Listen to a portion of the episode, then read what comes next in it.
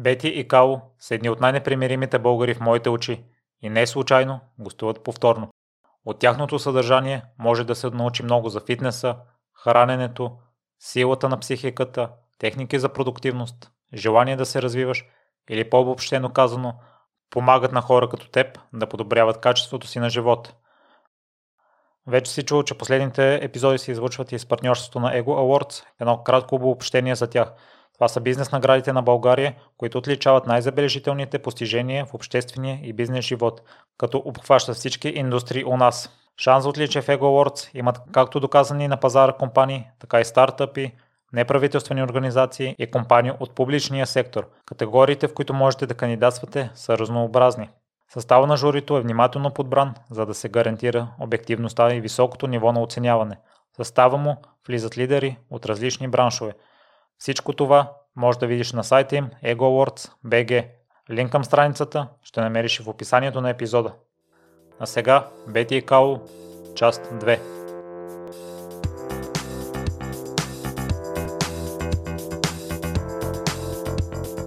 Здравейте отново, Бети и Као. Благодаря, че се съгласихте за втори път да ми гостувате. Здрасти, Миро, и ние ти благодарим за поканата. Привет от мен. Благодаря и аз. Ако някой не е слушал първи епизод с вас или като цяло не е запознат с вашата история, ще резюмирате ли за новите слушатели? След това ами да, да, да, ние кога? Преди година ли записвахме предния епизод? Колко време стана вече? Да, мисля, че лятото на миналата година. Лятото на миналата година. Ние тъкмо 2019 бяхме основали фирмата, не 2020 всъщност, нали така? Мисля, че 2020 6 януари беше точно след нова година. Да, 6 януари 2020 основахме NoBS Fitness официално като фирма, иначе преди това си работехме също до някаква степен с а, клиенти. А, NoBS Fitness е проект, който а, с Калуян, с мен а, нали, стартира и общо взето има за цел да помага на хората да подобрят качеството си на живот чрез а, тренировки, които са ефикасни, не отнемат време, правят ги по-силни.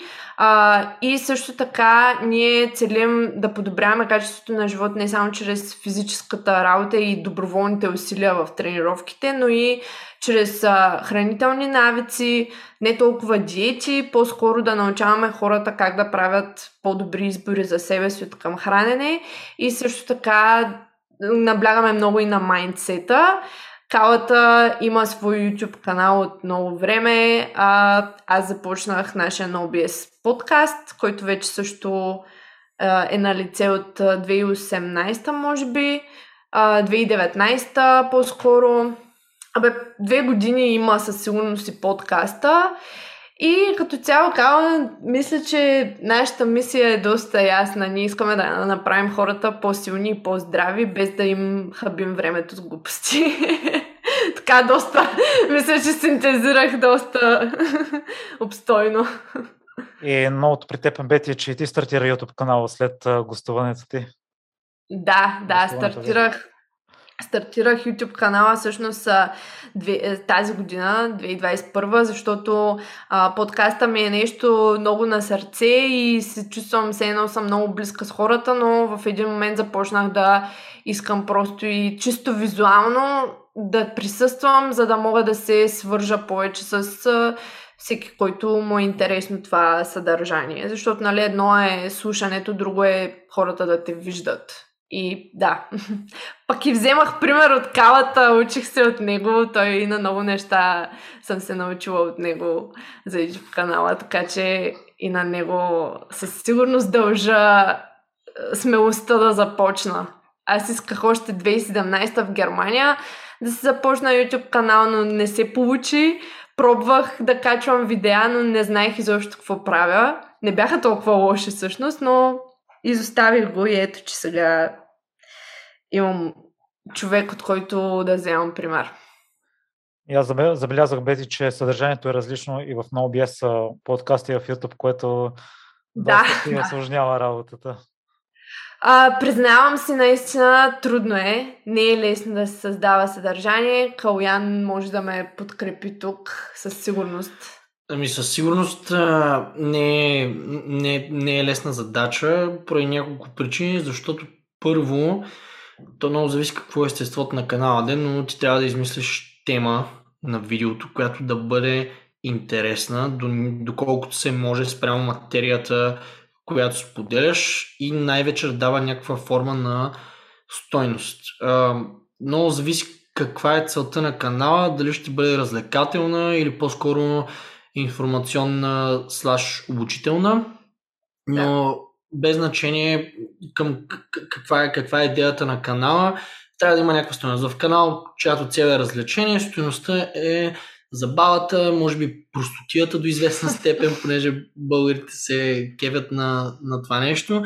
Но ако говорим за канал, който а, целя дава форма чрез информация, а, тогава вече е малко по-различно и много зависи как е поднесена информацията, понеже в днешно време самото внимание на хората, attention span е доста кратко заради самите социални платформи, като TikTok, примерно Instagram, в които да. поемаш а, много наброй а, парчета съдържание от различно естество за много кратък период време. Тоест малки късчета на различни тематики, а, защото алгоритъмът ти пушва всякакви неща, които той прецени, че биха ти хванали вниманието и ти си свикнал да си задържиш вниманието върху нещо, което бляска и скри и така нататък, обаче са много кратък период от време. Mm-hmm. И е много трудно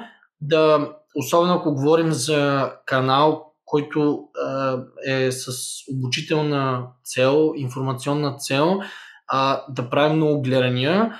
Аз много добре знам какво трябва да правя, за да направя много гледания. Почвам да споделям съдържание и общо взето съдържание с цел а, да се таргетирам масовия българин. Общо взето доста, доста първични неща, да. а, но аз не смятам, че това има съдържание и също аз буквално трябва да се излагам. Има стойност. А, да. Може да искаш. А, съдържание ли казах, да. да. А, няма, да, точно така, няма. А, спрямо моите ценности, не, не мисля, че това, че това би допринесло по някакъв начин на, на хората. Да, и честно казано, например, в в моят канал. Аз преди взимах доста участие също в канала на Калата.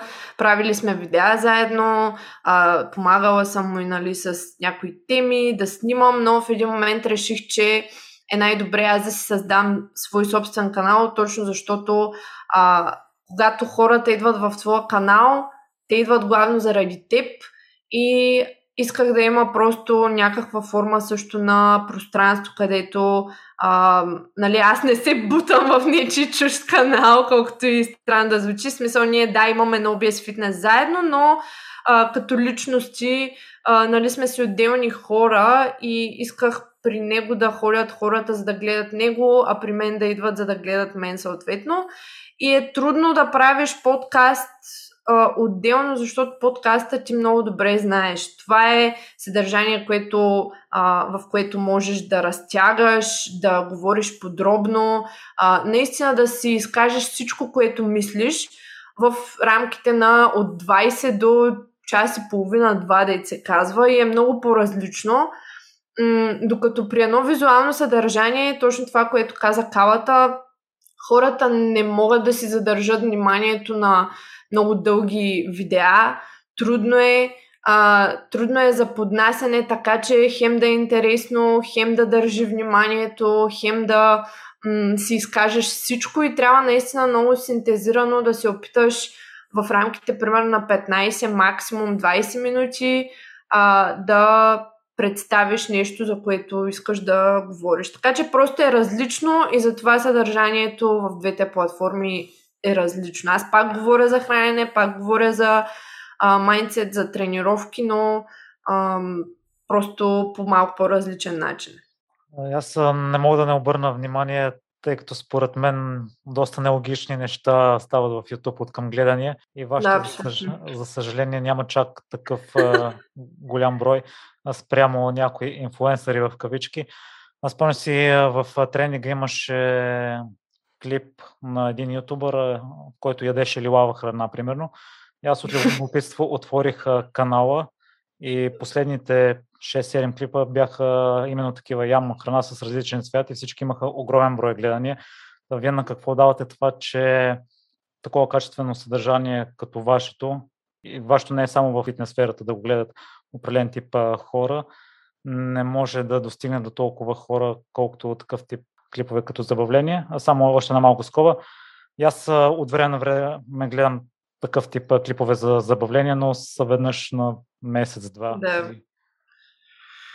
Да, ами тук аз може би бих могъл да споделя своите наблюдения, които са, че ам, това всичкото идва от цялост, цялостното развитие на социалните мрежи, понеже то се надгражда, така да се каже.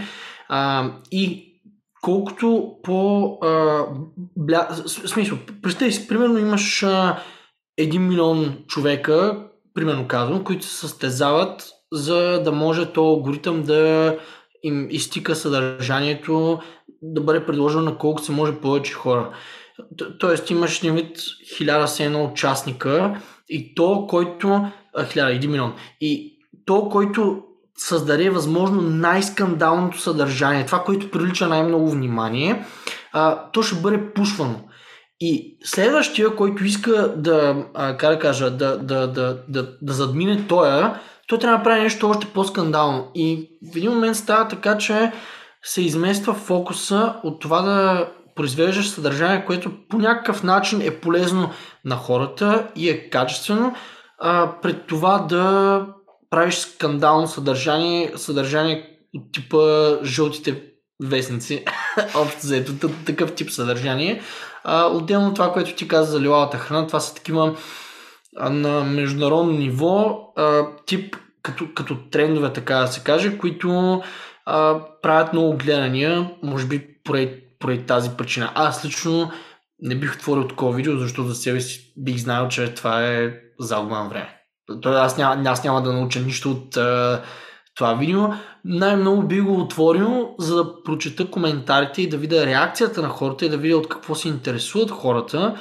А, и може би да видя колко глупаво е това видео, но аз стоеност от това, от такъв тип видео не мога, не мога да извлекам. Също има още друго нещо, че аз тъй като за, съм завършила маркетинг, когато завършвах още в Германия, ние смятахме тогава все още и медиите като радиото, телевизията, вестниците, не че не съществуват, но хората много са започнали да се изместват върху онлайн пространството.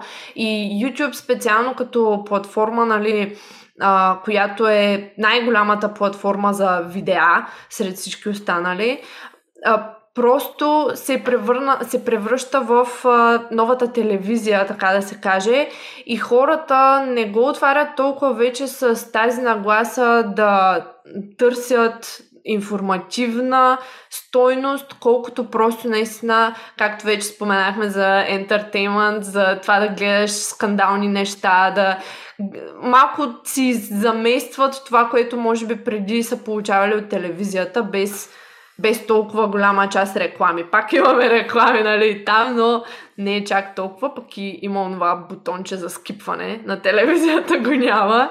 А, така че просто според мен и самото намерение на публиката, тъй като тази социална а, медия ам, вече много навлезе в живота и дори на по-възрастни хора. В смисъл, моите родители влизат и гледат в YouTube понякога на смарт телевизора си и така нататък. Общо взето не всеки влиза с, може би, нагласата, с която хората са влизали преди. А, може би преди повече наистина се е използвал за информация. Моето, моето мнение.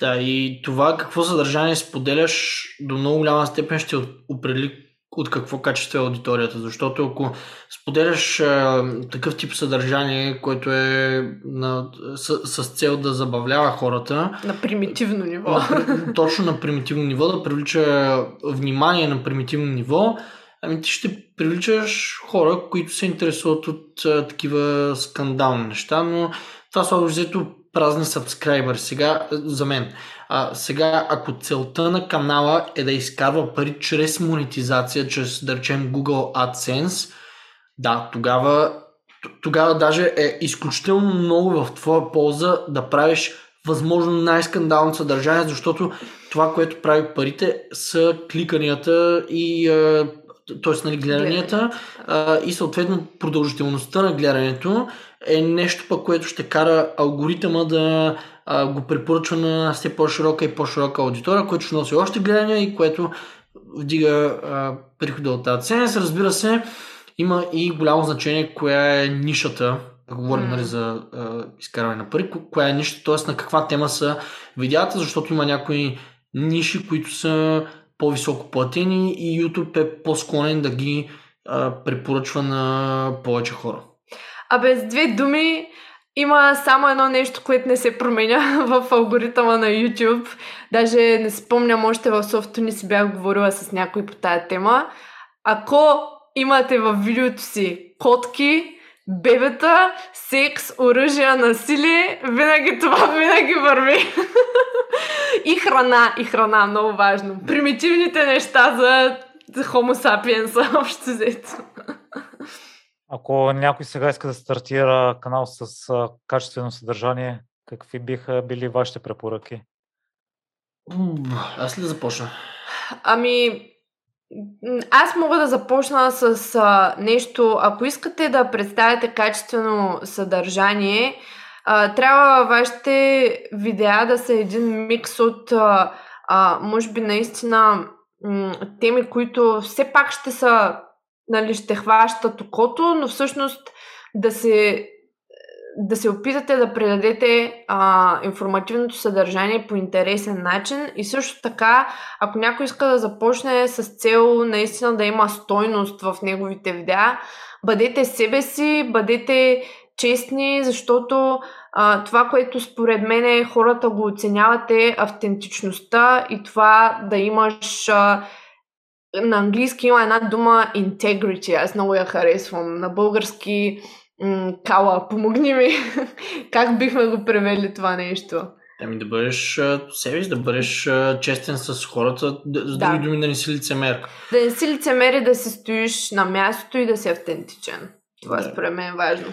Това, което бих казал аз е, ако целят да дават стойност, да изберат да говорят, да си изберат една тема, то, то е тема, извинявам се, по-скоро една ниша, в която имат някаква форма на експертиза или смятат, че по някакъв начин те са решили някакъв проблем за себе си, който да речем други хора не са могли да решат за себе си, примерно той е масов и да говорят за нещата, които са свързани с това нещо, целейки да дават стойност по някакъв начин, да допринасят и също време да се стремят обработката да бъде така, че да може би до, до, до някаква степен по по-разчупено, т.е.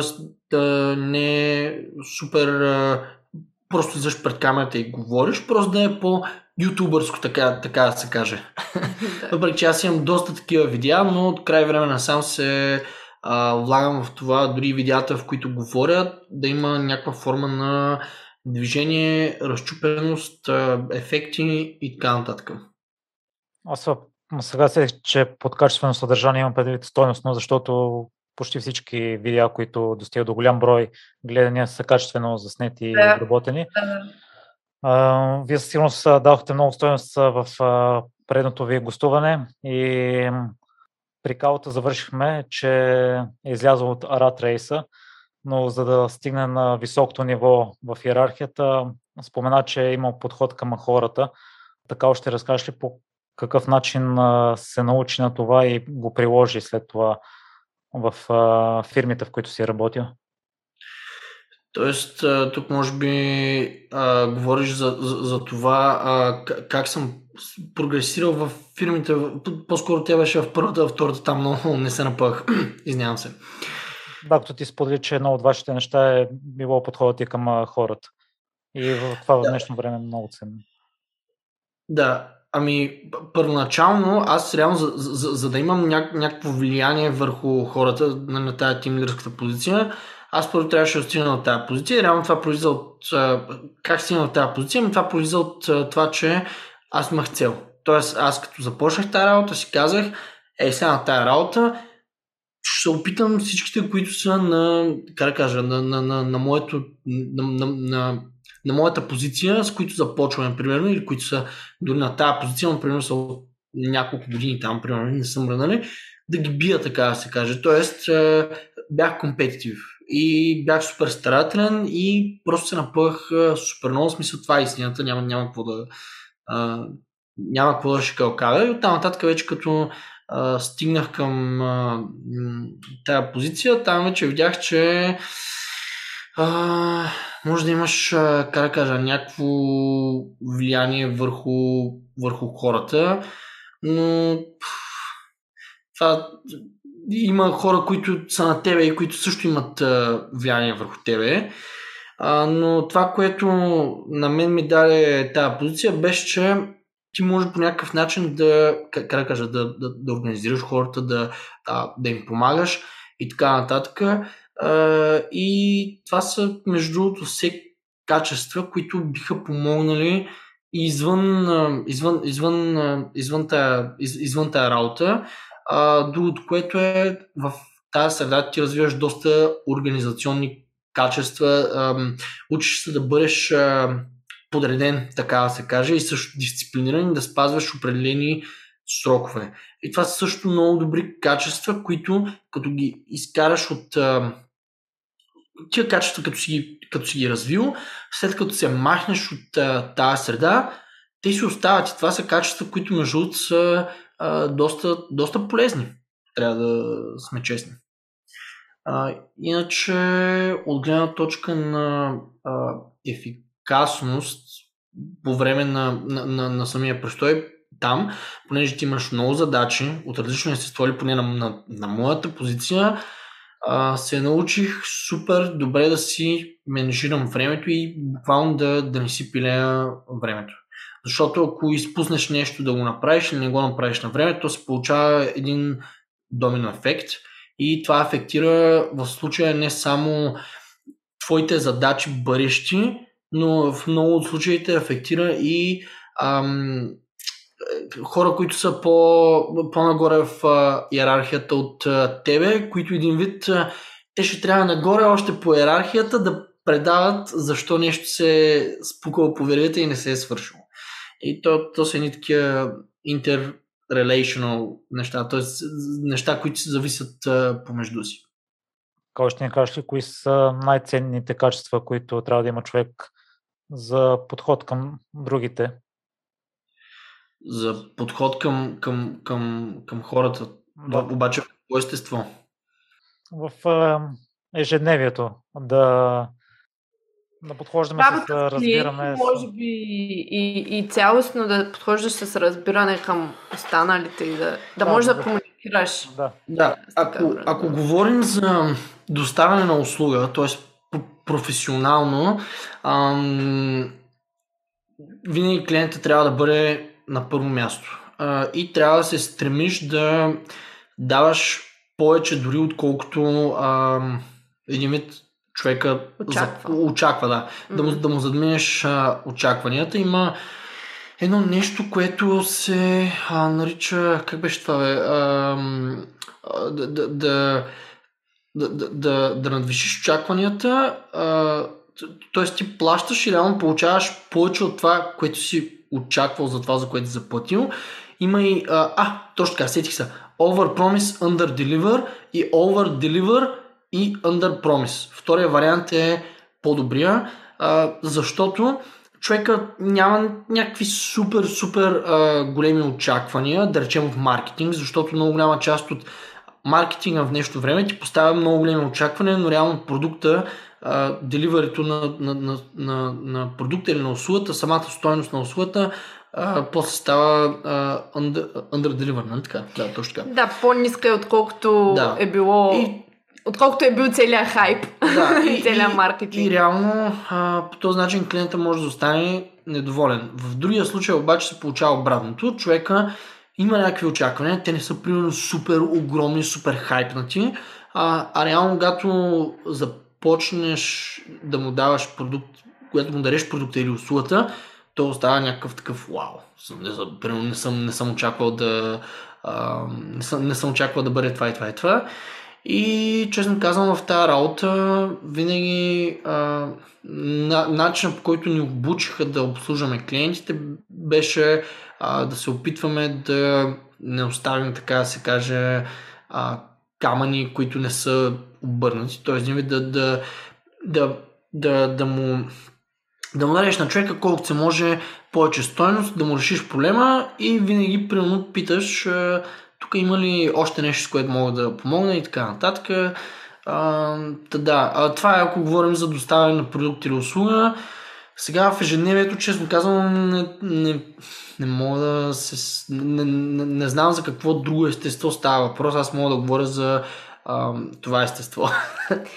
Аз мога да допълня тук нещо а, да излезем малко от толкова разграничението на калата, че той е много такъв, много подреден, много обича всичко да е супер точно. Категоризирано. Категоризирано, точно така, усеща се.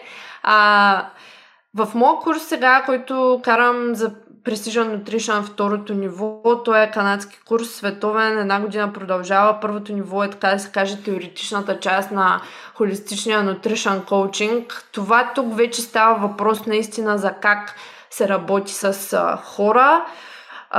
И това откъдето, там откъдето тръгнахме, беше това ние да знаем като хора за себе си какви са нашите ценности и какви са нашите цели.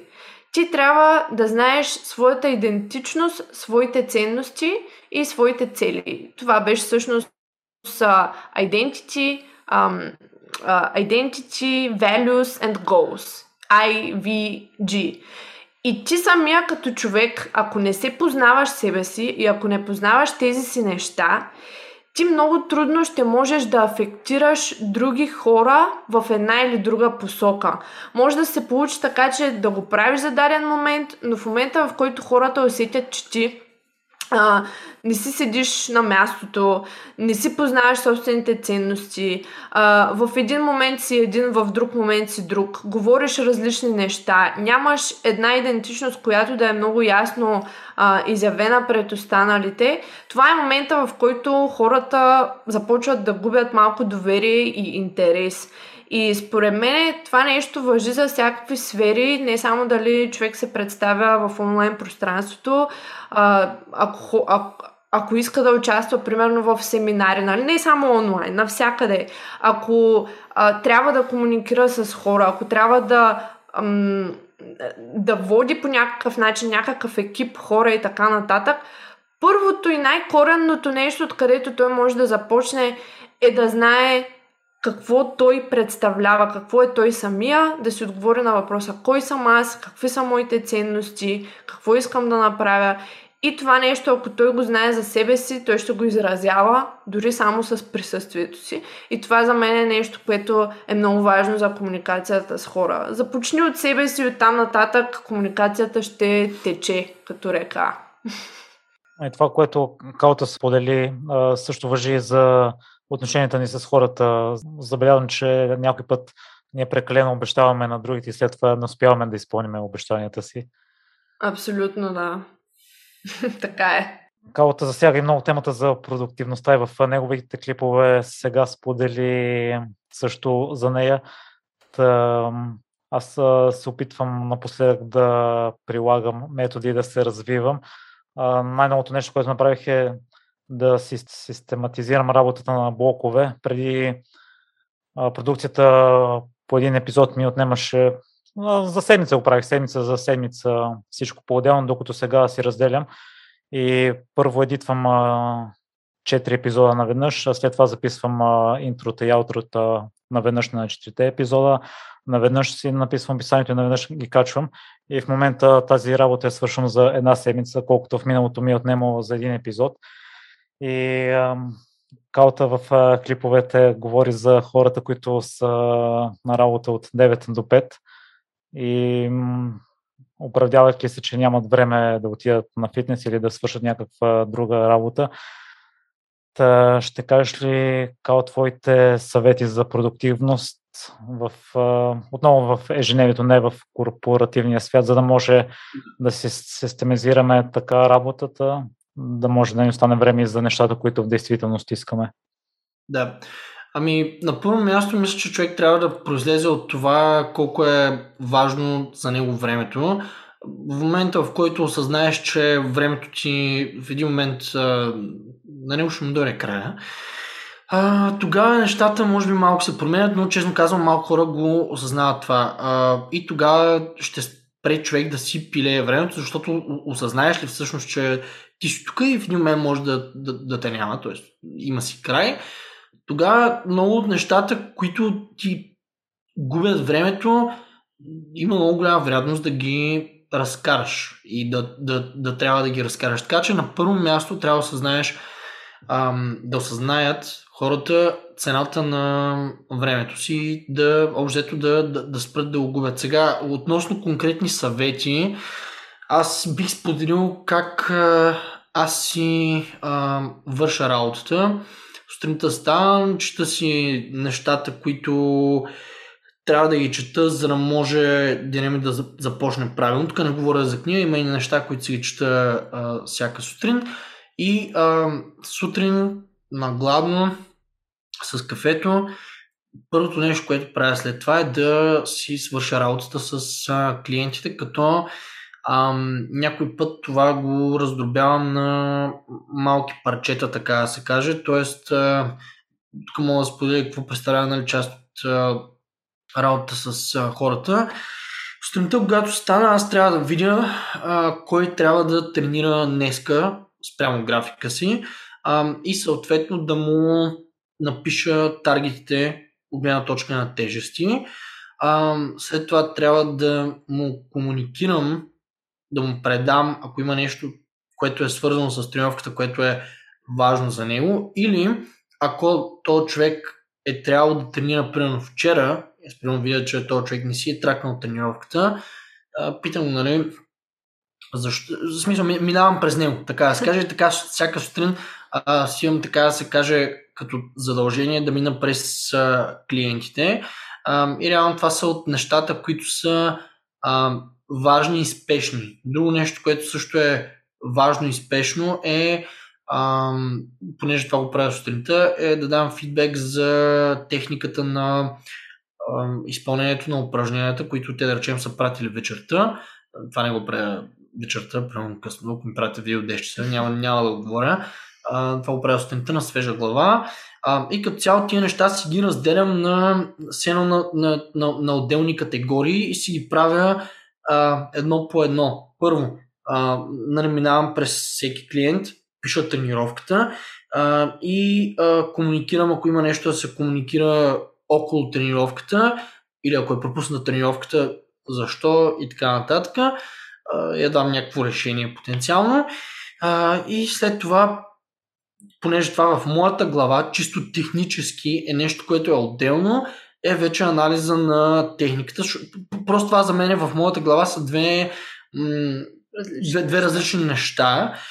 И ако трябва да се превключвам от това да пиша програми, т.е. Нали, таргети и така нататък, към това да давам фидбек за техника, малко се получава едно като то не е противоречен, просто се обърква мозъка ми, така да се каже. И обичам, когато а, върша една категория задачи, да се фокусирам само върху нея и нали, всичките наброй задачи от тая категория да бъдат свършени на а, веднъж. По същия начин а, обработвам видеята, да речем едно видео, когато го вкарам на нали, суровия файл в, а, на компютъра в програмата за обработване.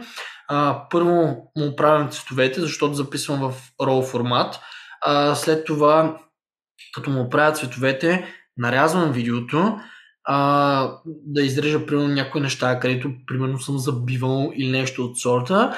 И когато това нещо е свършено, тогава вече започвам да правя а, някакви допълнителни ефекти. И това са, нали, все едно като от един таск той е разбит на три различни а, подтаска, така да се каже, които ги правя на по-отделно. След това докато се обработва видеото, обработвам тъмнела и така нататък. Просто си разделям нещата на отделни...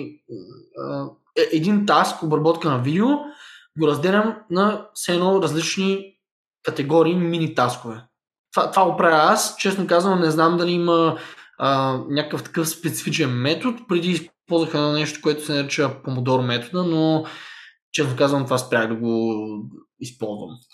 Това е защото, между другото, примерен че се включвам набързо, но това с клиентите, понеже и аз точно по този начин работя с женските клиенти сутрин, а, като цяло това е защото едното нещо е по-скоро свързано с логика и математика, а другото нещо е свързано с визуалното, в смисъл техниката и видеята. Ти трябва да можеш да отвориш пространственото си мислене, лостови системи на тялото и така нататък. И това са малко различни части от мозъка, които ако постоянно сменяш от едното към другото, просто ще бъде много по-бавно свършено. А, и може би до някъде оттам идва цялото това, цялата тази подобрена продуктивност, че различни части на мозъка биват използвани в различните задачи.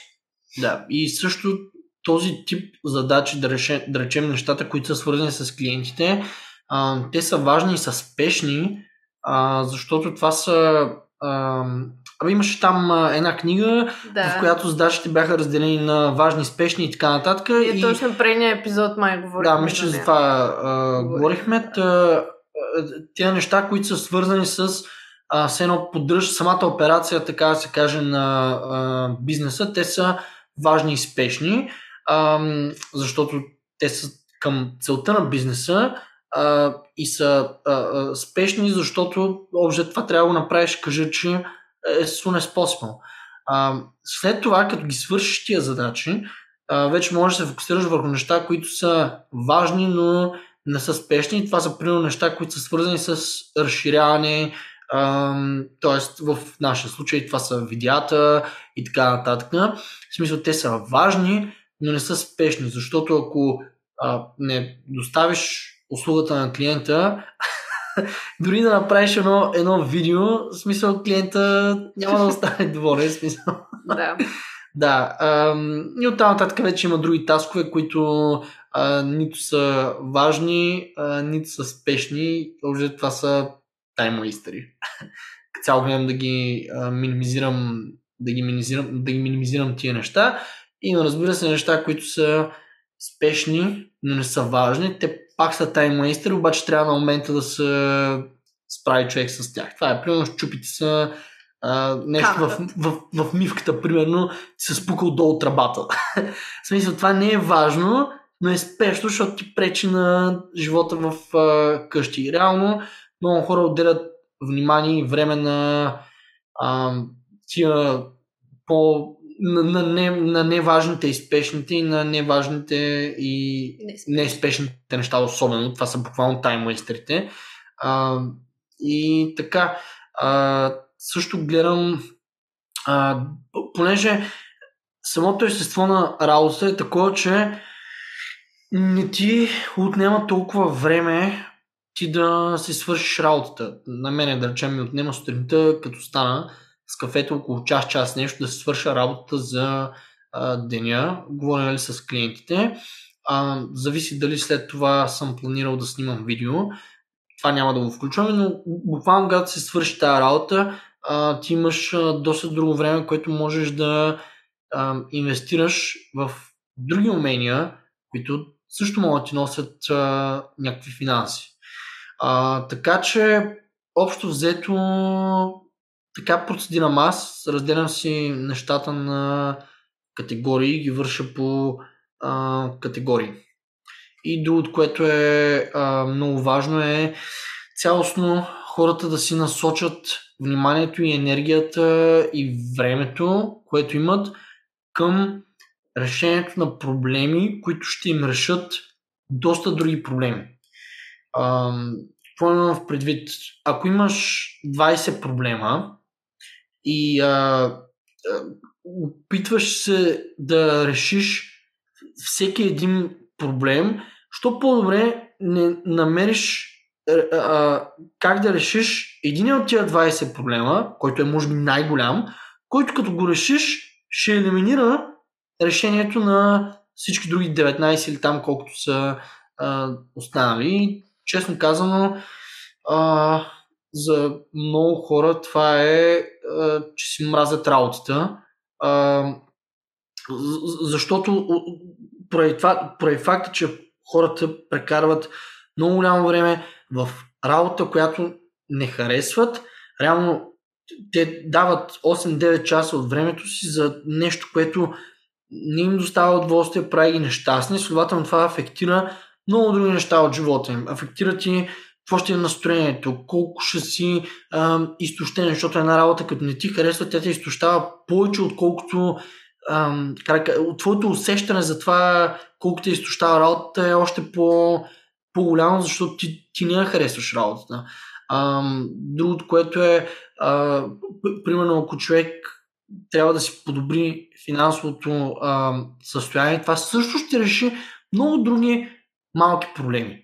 А, защото, каквото е си говорим в днешно време, финансите са нещо, което е много важно и а, а, ако нали, трябва да разгледаме кои са най-най-най-важните неща, те ще бъдат свързани на първо място с здравето и времето и на второ място с а, финансите. И общо взето, ако човек а, си постави на пиедестал на първо място здравето и времето и на второ място това да се развива финансово, много голяма част от проблемите, които повечето хора имат, те ще изчезнат автоматично.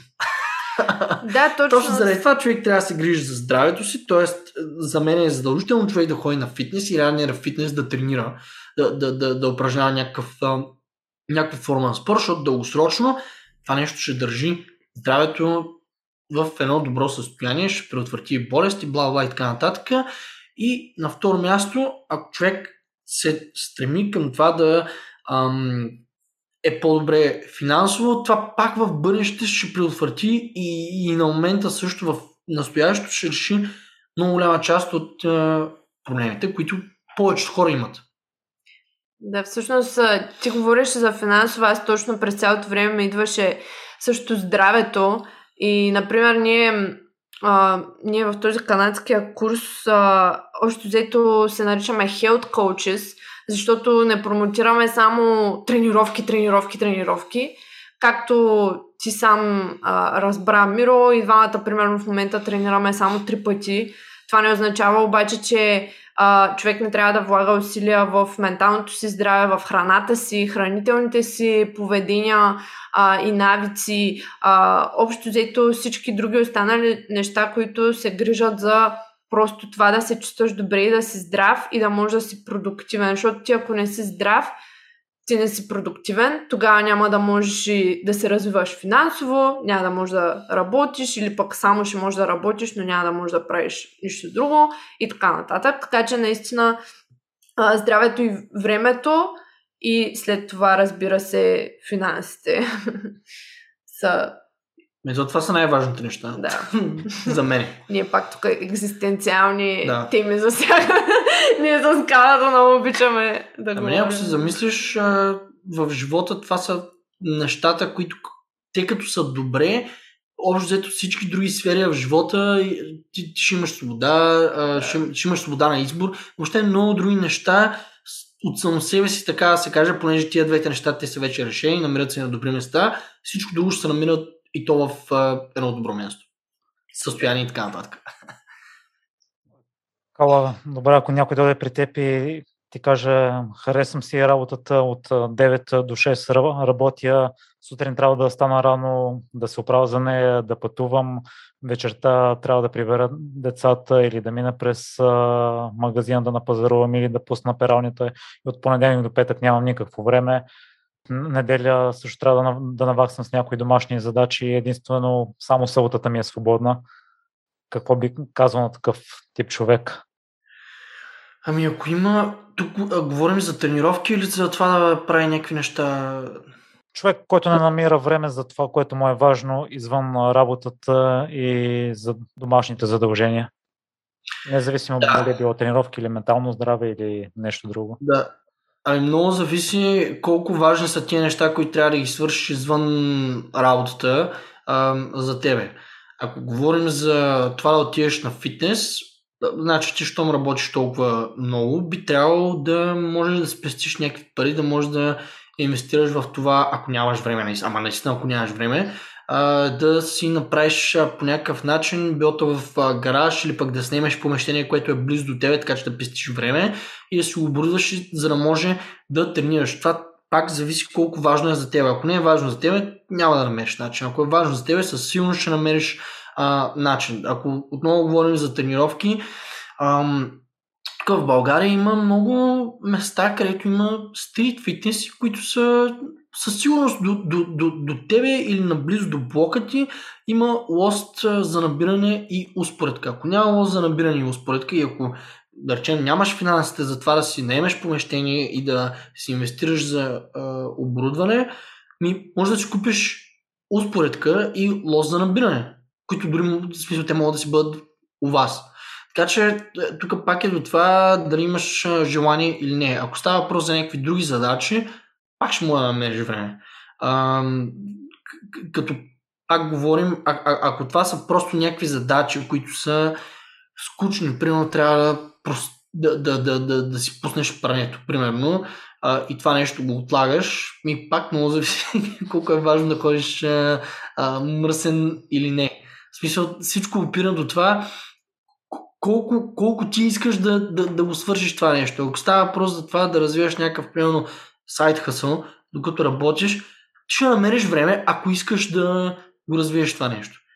За мен е това, нали, нямам време, но много, не, е много, не е валидно като оправдание, освен ако не спиш 4 часа и буквално през другото време ти си на работа и извън работата по някакъв начин си принуден, да речем заради логистиката, макар че от логистика пак му спести време, освен ако не си принуден извън работа да правиш някакви други работи, които те откъсват от това да правиш ти другите неща, които трябва да правиш. Но това, честно казвам, е много, много рядко срещано, според мен. Винаги, винаги има време. Повечето хора си губят просто много голяма част от времето а, телефона, основно, или в това да гледат другите, или да обсъждат другите и не се фокусират достатъчно върху себе си, или пък нямат вяра в себе си и заради това си използват оправданието. Ми аз съм на, на работа, следователно а, няма смисъл въобще да, да, да опитвам. В а, повечето хора, които казват а, нямам време, а, смисъл всеки може да започне с две тренировки по 40 минути на седмица. Оттам нататък може да станат примерно 3. Но всеки има някакъв челендж за себе си. За едни това са тренировките. За мен, например, това нещо е вървенето. Даже точно в последното видео, което ще кача може би днес.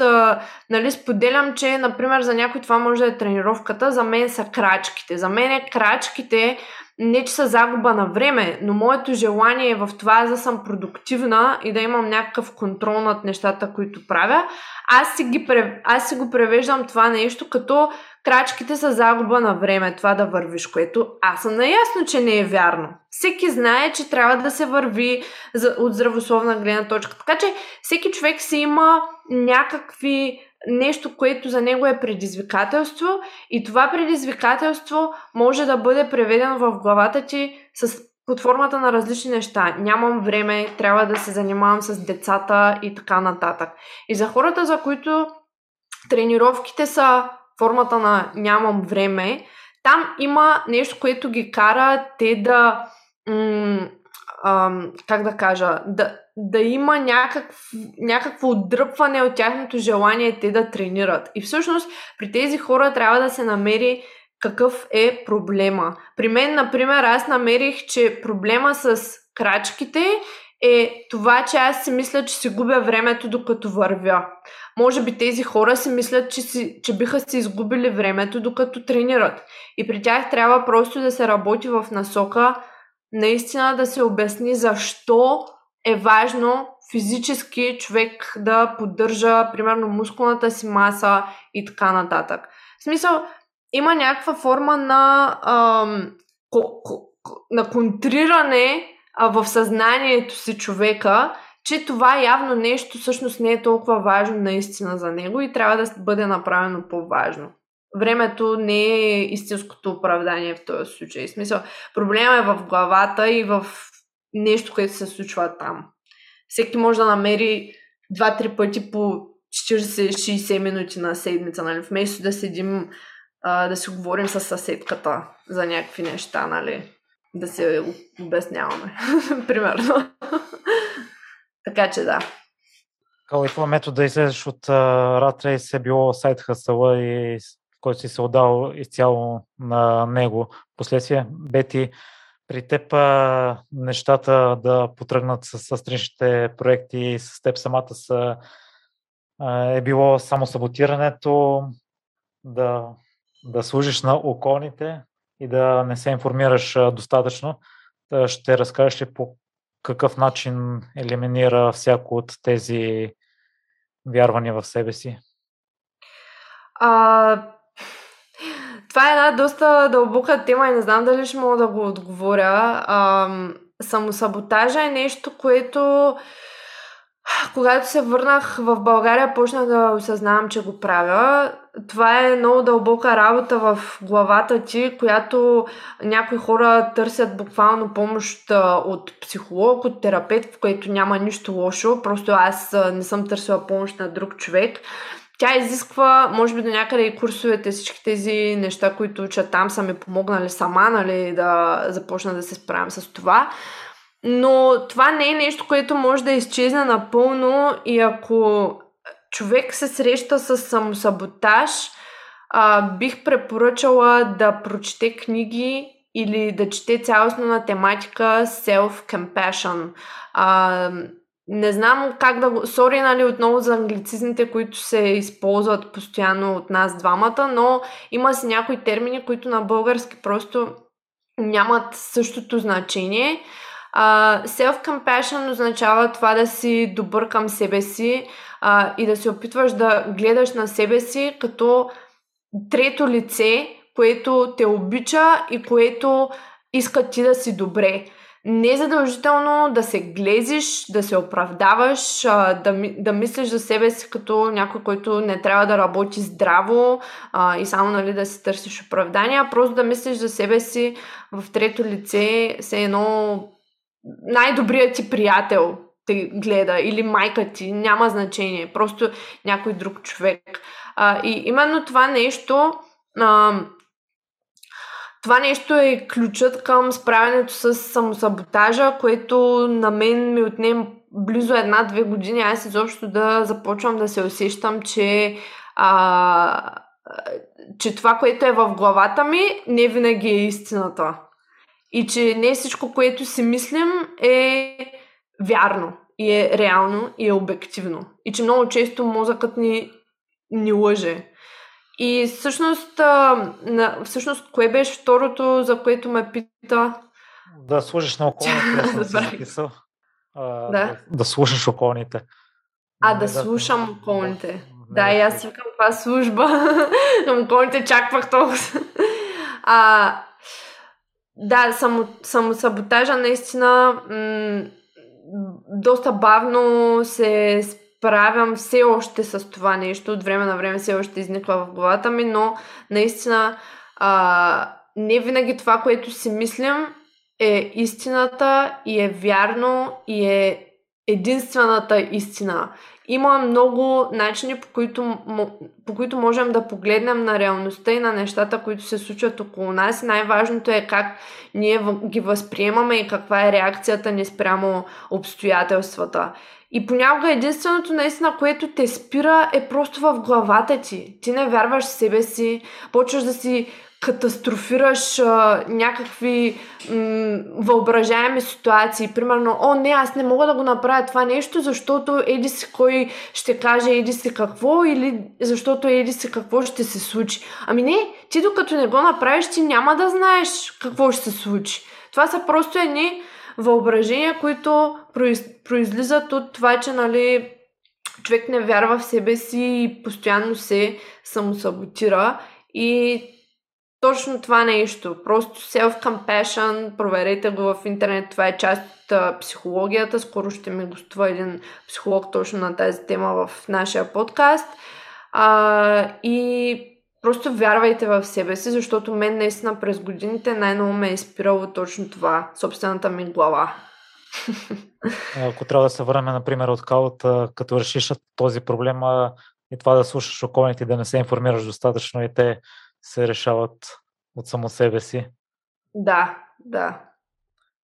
Као ти често говориш за мързела и си спомням в един твой влог беше споменал, че получаваш въпроси защо не правиш по-често влогове и ти отговори тогава, че ежедневието ти е едно и също и в очите на другите е скучно и а, това е действителността, че работата, която трябва да се свърши, не е толкова приятна за гледане. При теб има ли моменти, в които сигурен съм, че не е тема разино, да кажем, има някои други фактори, може би си изморен или искаш да си починеш или решаваш да си оползотвориш времето с не толкова продуктивна дейност, но да свърши работата. Какво, какво е твоето решение?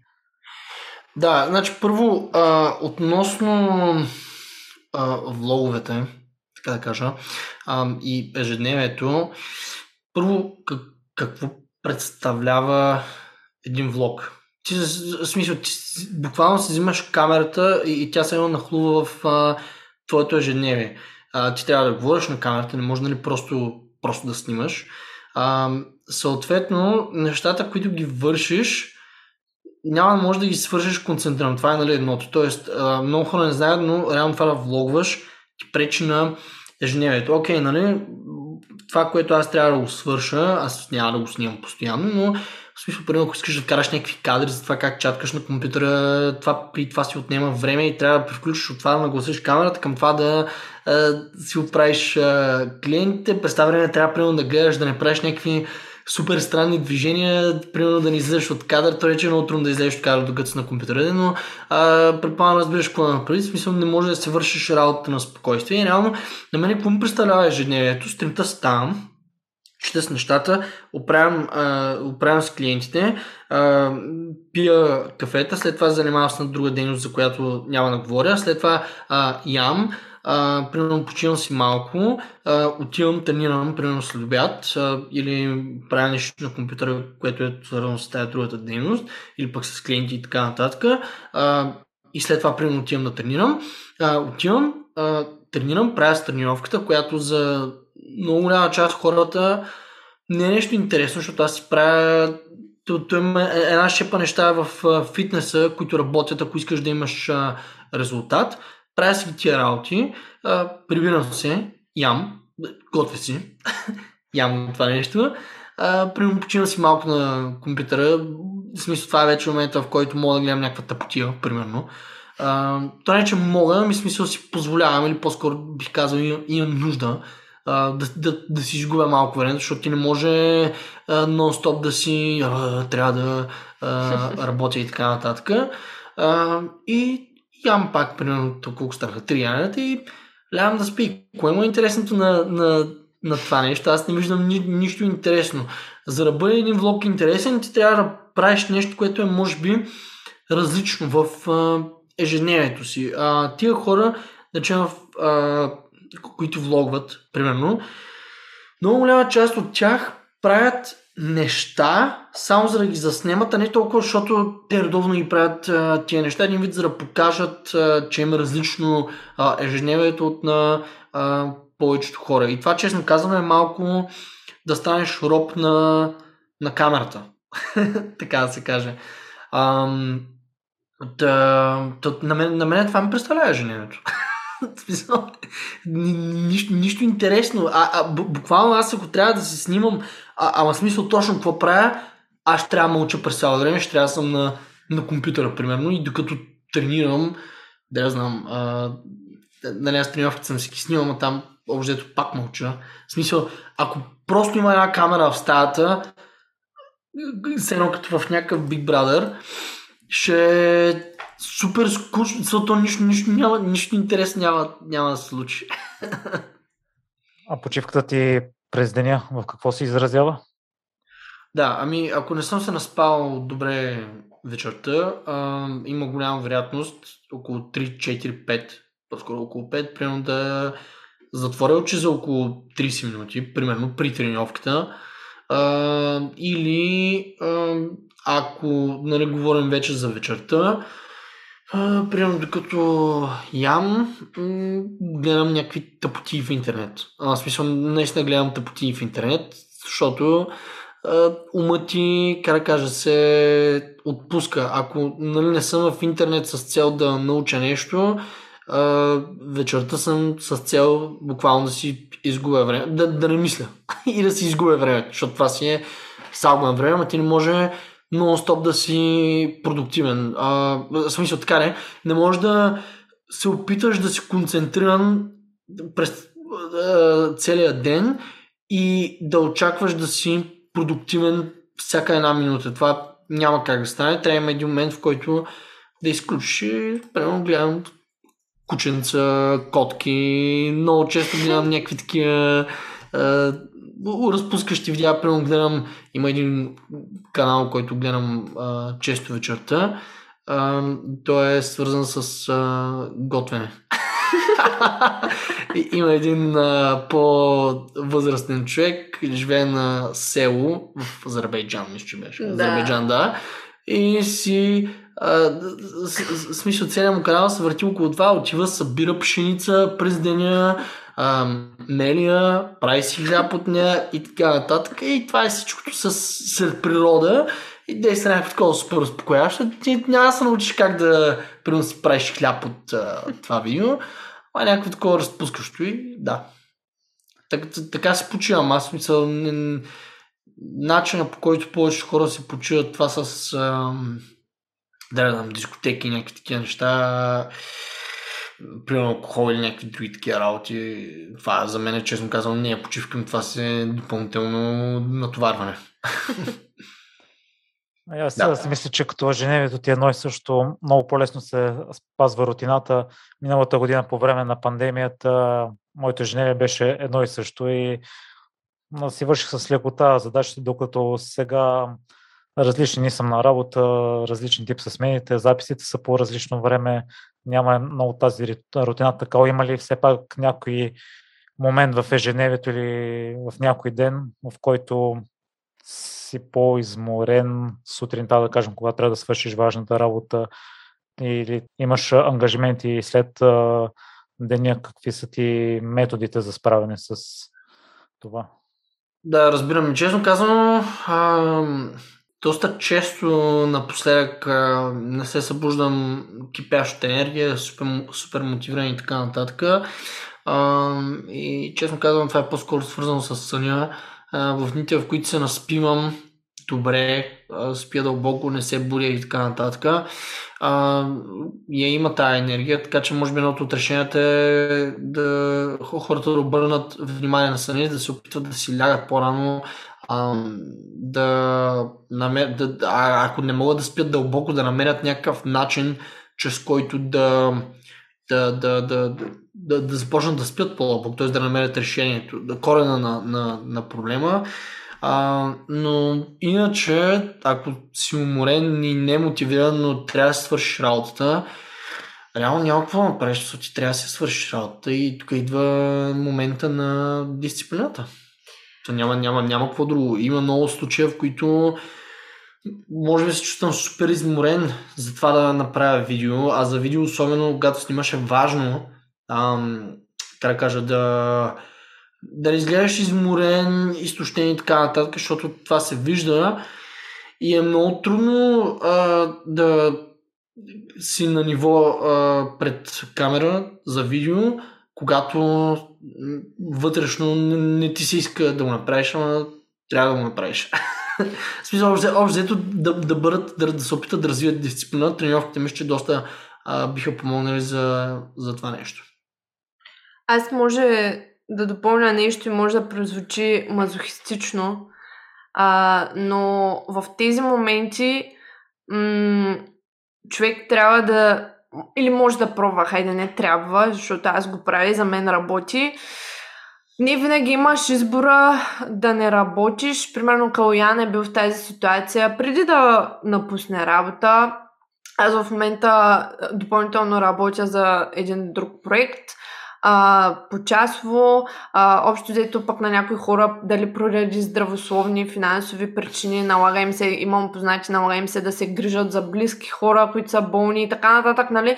Не винаги ти можеш абсолютно всички условия да си ги подредиш в ежедневието или поне има такива периоди.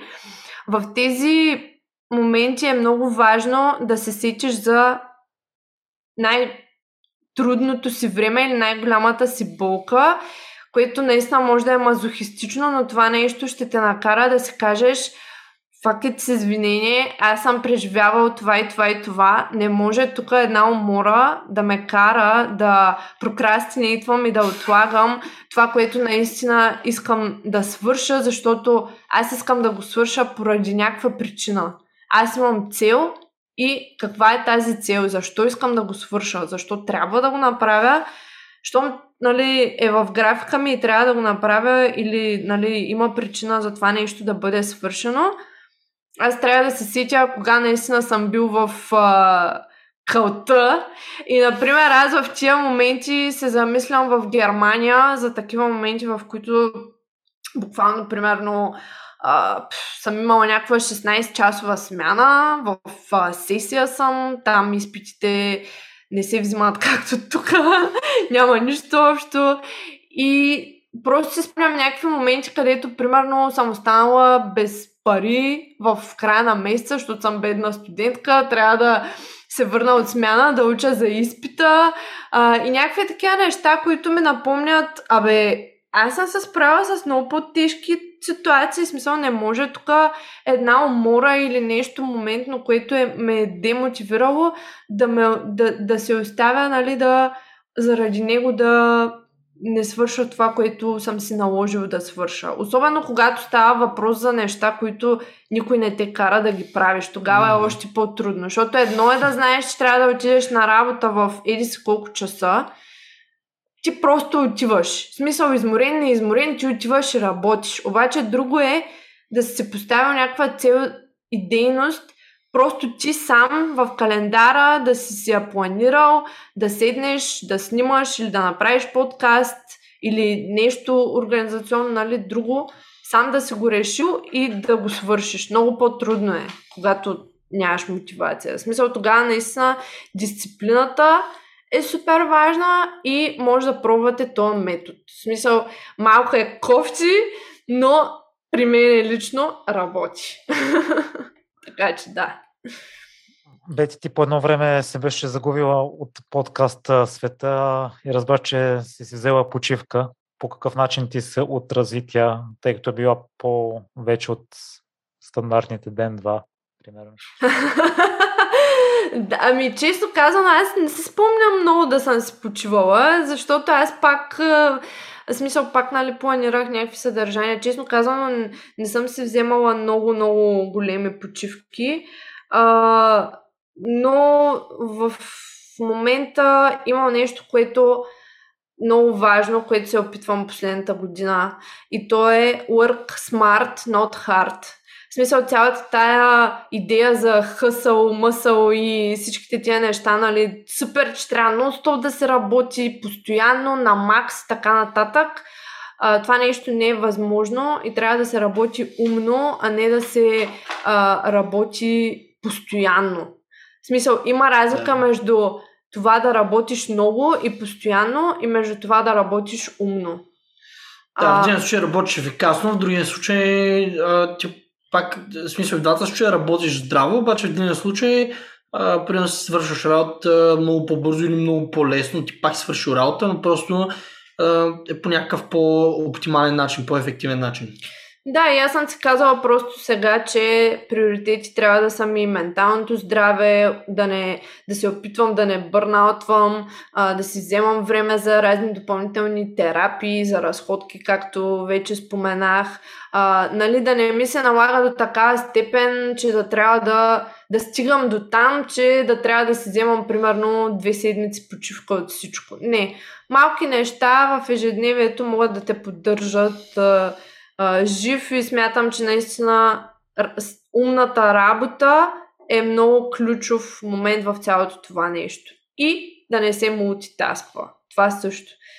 Това нещо преди го правих като грешка, супер много мултитаскване. А, мислиш си, че си ефективен, а всъщност всичко, което правиш е просто да правиш нещата само колкото да ги направиш. По-добре вземи си времето, фокусирай се върху едно нещо, свърши качествено, за да няма после а, нали, нужда от допълнителна работа по това нещо. Така даже си спестяваш време, отколкото нали, да, да си хъбиш времето. Така че а, да, общо взето гледам, опитвам се да не стигвам до момент, в който да трябва да си почивам супер дълъг период, нали, да не качвам съдържание и така нататък. Това ми е в момента а, трудността на ежедневието, така да се каже. Кала, твоите препоръки за Work Smart какви са? Да, ами, както каза Бетия, се опита човек да а, работи фокусирано а, и а, то това е свързано с това да а, работиш по-умно, а не просто да се опитваш да бъдеш продуктивен 24-7, защото ти не можеш да бъдеш продуктивен 24-7. В начало на зима може да бъдеш най-продуктивен, но там нататък вече мозъка се почва да се изморява и продуктивността намалява. И е хубаво, ако човек иска да учи някакви нови неща или да, свър... да се опита да свърши нещо, да се опита да го прави, да, да го прави сутринта след като се ам, събуди, понеже тогава би бил най- да. най-продуктивен. Защото там нататък те, те се натрупваха и неща в мозъка. А къде беше адинозин или беше? А... Еми, различни химикали се натрупват а, и... Да, това нещо, което кафето го блокира в а, мозъка. Да, аденозин, да. Аденозин мисля, че беше. А, и то въобще ти претапява това чувство на умора и липса на концентрация, защото ти имаш там и, имаш и там неща, които кофеина като се свържи с тях, тия рецептори не могат да свързват с тия неща, които ти предотвратяват умората. Не предотвратяват, но които ти причиняват умората. И реално кафето ти маскира това натрупване на умората, липсата на концентрацията и така нататък. Work smart, smart not hard, да се опитват да решават това тук нали, не говоря само за генерално в живота ти върху кое нещо трябва да се фокусираш, за да може всичко друго да се оправи. Тук става въпрос за просто един фреймворк за, а, как да кажа, за, за, за работа. А, когато ти трябва да свършиш някаква задача, ако имаш примерно 10 задачи, трябва да свършиш тия неща, които като ги свършиш, или ще премахна нужда от решаването на, други, на другите там, които колкото остават. а, или ам, ще ти намалят работата, да речем, за другите. Тоест, а, как би, би го нарекал, организация, може би, не знам, или може би приоритизирането на, на, на тасковете. Друго нещо, какво да знам, кафето помага определено, съня помага, се чувстваш добре, а, да тренираш също помага, защото тренировките помагат за това да се чувстваш добре, отделно Тренировките са трудни, особено ако човек тренира тежко, следователно развиваш качества, които биха ти помогнали за това да си по-работлив, по-дисциплиниран и така нататък. Ако, ако просто имаш проблем с мързела, честно казано, едното от нещата, които би ти изцелил мързела е да започнеш да, да, да, да тренираш, да вдигаш тежести.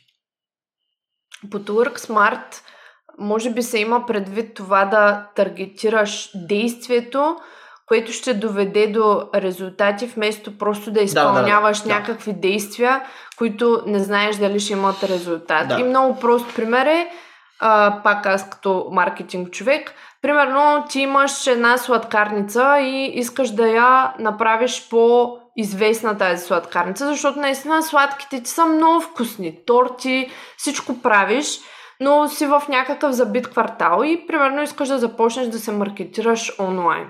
Ами, много по- ефикасно, ефективно ще е за теб да си инвестираш времето да направиш едно интересно видео, а, да го направиш с хубави кадри, де се вика на човек да му потече лигата от, а, нали, да. съответно от тортичката или нещо подобно, да го пуснеш в Фейсбук а, с рецепта, в YouTube, примерно, или нещо такова, отколкото да напишеш пет блок поста а, в а, твоя сайт. В смисъл, тези блокпостове, те никой първо, че никой няма да ги види и никой няма да ги чете, защото хората не обичат да четат а, а, такива неща и докато най-накрая стигнат рецептата те искат да видят твоето произведение и ти трябва да предизвикаш техните първични сетива и това да им се дояде и да се каже, а бе, тук знаеш ли, че оня ден гледах някакво видео на една сладкарница а, и дай сега да поръчаме тук за, на племеницата ми една торта от там.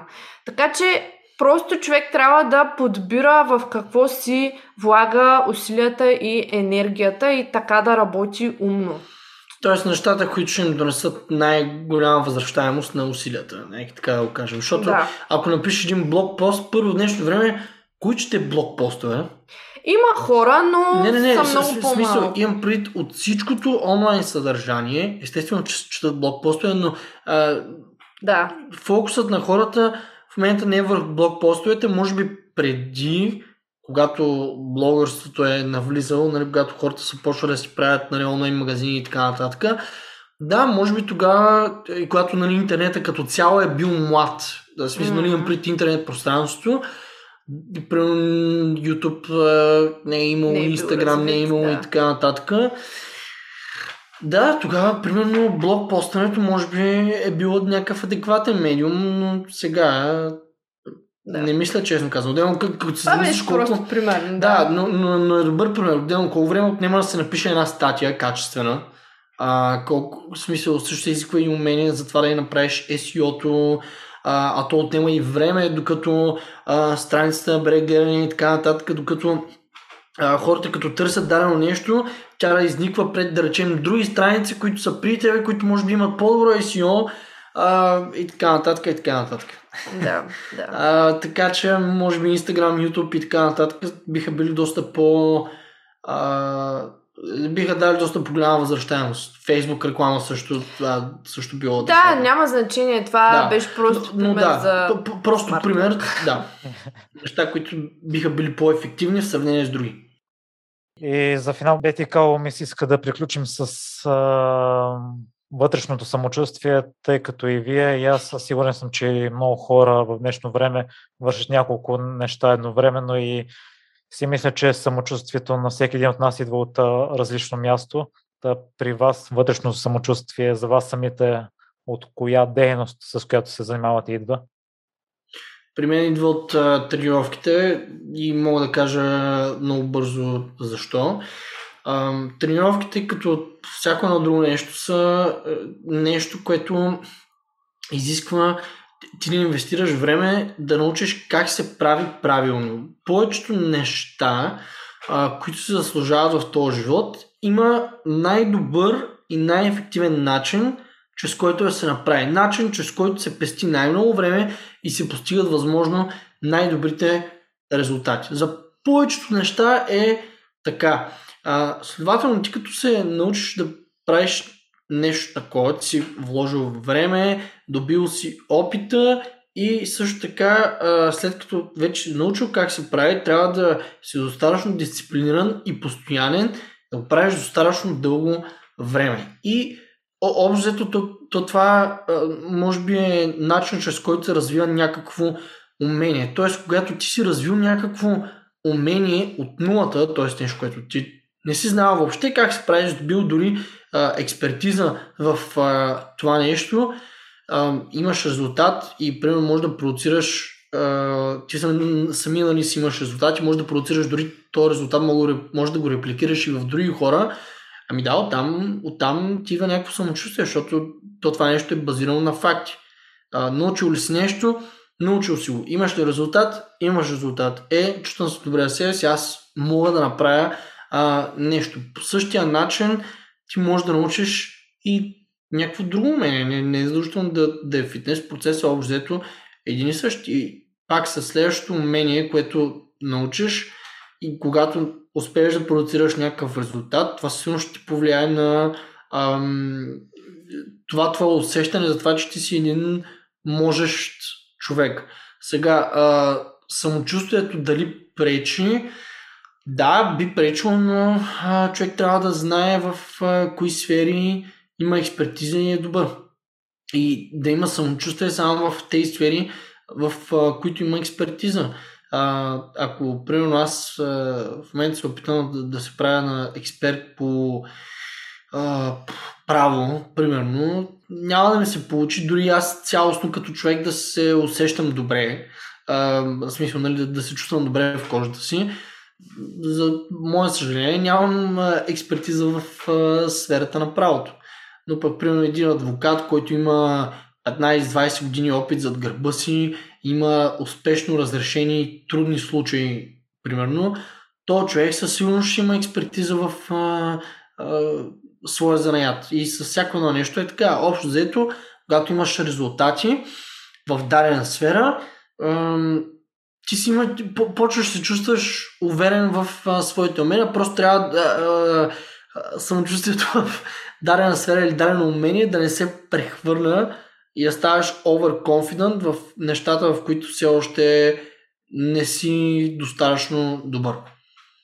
Там трябва с... Там трябва като цяло навсякъде трябва да си хъмбъл, а, но просто там специфично трябва да си... Човек, нищо не става мен, такова ще трябва да измина още доста път. Да, но трябва да, да можеш да пренасяш вярата, че ако искаш да се научиш, можеш да се научиш, том вече си научил нещо. Да, аз точно, аз точно това, точно това исках да кажа, защото а, всеки човек се ражда тук без никакви знания, ти дори не можеш да говориш а, като дете, т.е. се учиш от нищо да говориш, след това се учиш а, как да а, общуваш с хората, как да интерактуваш с а, хората и постепенно учиш нови и нови неща. Тия неща, ако се замислиш, ти не си ги знаел. И примерно намираш нещо, което ти е интересно, влагаш време, влагаш усилия, постоянен си, имаш резултат и а, вече добиваш някаква сфера на а, експертиза или пък поне увереност в а, тази сфера. И за всяка една сфера, според мен е така. Просто отнема време да се добие истинска а, експертиза, защото изисква опит. Най-вече. Защото ти, примерно, нещо може да си го научил на теория, но, примерно, да нямаш а, нужната практика, да не си рафиниран, да не си ушлайфан още в а, дадена сфера и общо взето времето и опита а, ги доискусоряват тия неща, премахват ги и накрая ставаш добър в нещо. Мастър, така да се каже. И какъв е твой метод за справяне, ако тренировките не ти се получават, да не ти влияе на деня и на останалата част от работите ти? Да. Ами, това е доста, как да кажа, ам, може би е свързано с а, опита а, и може би по-скоро свързано с, а, как да кажа, на, на биологична основа, защото с тренировките нещата са малко, че ако правиш това, което трябва да правиш и си достатъчно постоянен в това, което трябва да правиш, нещата се получават, просто ако имаш единична тренировка, която е зле, това не трябва да се оставяш да ти повлияе негативно върху ежедневието, защото другия път ще отидеш, примерно, ще, ще си се наспал, примерно ще си имал по-малко стрес през ежедневието, по-малко натоварване и тренировката ще се получи. Реално нищо не си изгубил, в смисъл това е само една лоша тренировка и мисля, че всяко едно нещо е така, в смисъл то не е само една права графика нагоре в а, живота. Просто ам, работата е така, че а, това тук не, не мисля от нас а, само за фитнеса, а, мисля от нас за всичко. А, ако, как да кажа, през по-голямата част от времето ти си правиш нещата правилно, дисциплинирано, а, старателно и така нататък и примерно има няколко инстанции, в които не ги правиш както трябва или пък просто не са си получени. Ако през по-голямата част от времето, 80-90% от времето ти си правиш това, което трябва имаш резултат, останалото, честно казвам, не трябва да те интересува, защото дългосрочно ти си на, на правия път. И примерно това е единична тренировка. А, вече съм на такъв етап, че как да кажа, ако направя една лоша тренировка, в смисъл хората ние не сме роботи, ние сме биологични същества, има много, има много фактори, които влияят върху това дали тренировката ще е качествена и просто има такива дни, в които нямаш енергия, или пък не си възстановен от предната тренировка, или пък има нещо друго, което е попречило и това, е, това, това са нормални неща. И ти като имаш то майндсет, че примерно ако 90% от времето ти си правиш нещата както трябва, 80-90% от времето нещата се получават, вървиш с правя път, дисциплиниран си, ако нали, дойде такава тренировка, която е лоша, както ти я нарече, ти това го ембрейсваш и си казваш, еми човек, това просто беше шити тренировка, друга тренировка ще бъде по-добра. И това е. и в повече случаи се получава така. Сега, и друга тренировка дори е по-зле от предишната, тогава или има някакъв проблем с програмата, или условията ти на живот са как да кажа, не, не, пасват на текущо физическо натоварване. Защото те са малко бинарни нещата. Не точно не, но смисъл има си, така да се каже, фреймворк за анализ на това да се търси къде е проблема с а, тренировките, но ако е една тренировка, не е никакъв проблем това. И аз съм малко nëмб, честно казвам, безчувствен вече към... В смисъл, не, не, не съм емоционален към това, че примерно дадена тренировка е защото no big deal. Другата седмица ще направиш таргета. За хората, които са емоционални, пак казвам self-compassion.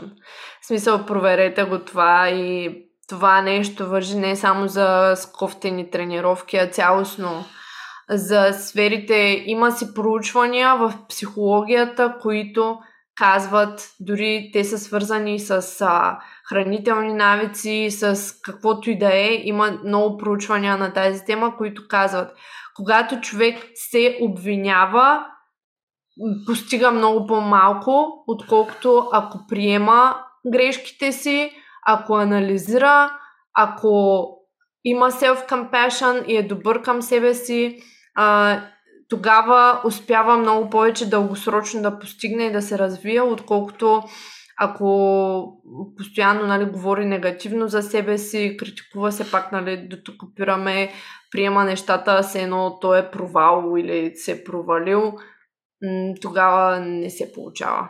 Същото е и с тренировките. Да, окей, в смисъл, имал съм лош период, сега в момента не вървят толкова, но това не означава, че няма да вървят по-нататък и че всичко останало в живота ми трябва да страда.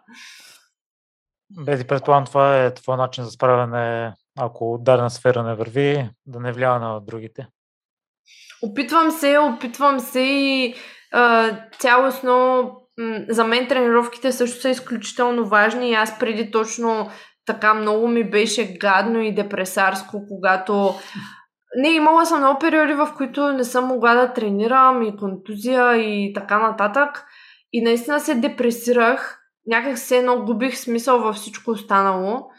М- защото все пак и на мен на калата просто спорта, движението, смисъл тези неща, те са ни в основата на смисъла на живота, затова сме направили No BS Fitness, но м- вече не е така и не гледам на нещата. Ние сме една съвкупност от различни фактори, смисъл от дух, от тяло, от ум, от сетива и просто, примерно, ако физически в даден момент не мога да се развивам толкова, се опитвам другите неща да ги бутам и тези усилия да ги натискам в другите сфери и така се балансират работите и се балансираш като индивид. И още веднъж, къде слушателите могат да ви следят и двамата? Ами, мен Бетина Димитрова в YouTube вече, новия канал на Латиница, Калата Калян Чулаков в YouTube. Uh, NoBS подкаста е както в SoundCloud, така и в Spotify. Uh, просто NOBS подкаст на латиница. Uh, SoundCloud, CastBox, Apple Podcasts, uh, Spotify и разбира се нашият сайт no-bush-fitness.com, както и страницата ни във Facebook на OBS Fitness. Благодаря ви отново за повторното гостуване и до нови срещи. Благодаря ти, Миро. За нас беше удоволствие. Ще се чуем пак. Имаш покана в нашия подкаст, така че твоите хора малко да научат и за тебе. Ще, аз ще те интервюирам и всички поканвам да слушат, да очакват епизода с теб. Благодаря. Чао! И аз благодаря за поканата и чао! Благодаря ти, че изслуша епизода до край. Ако ти е харесал, най-лесният начин да подкрепиш подкаста е като се абонираш за него в платформата, която слушаш и оставиш ревю. До следващия понеделник.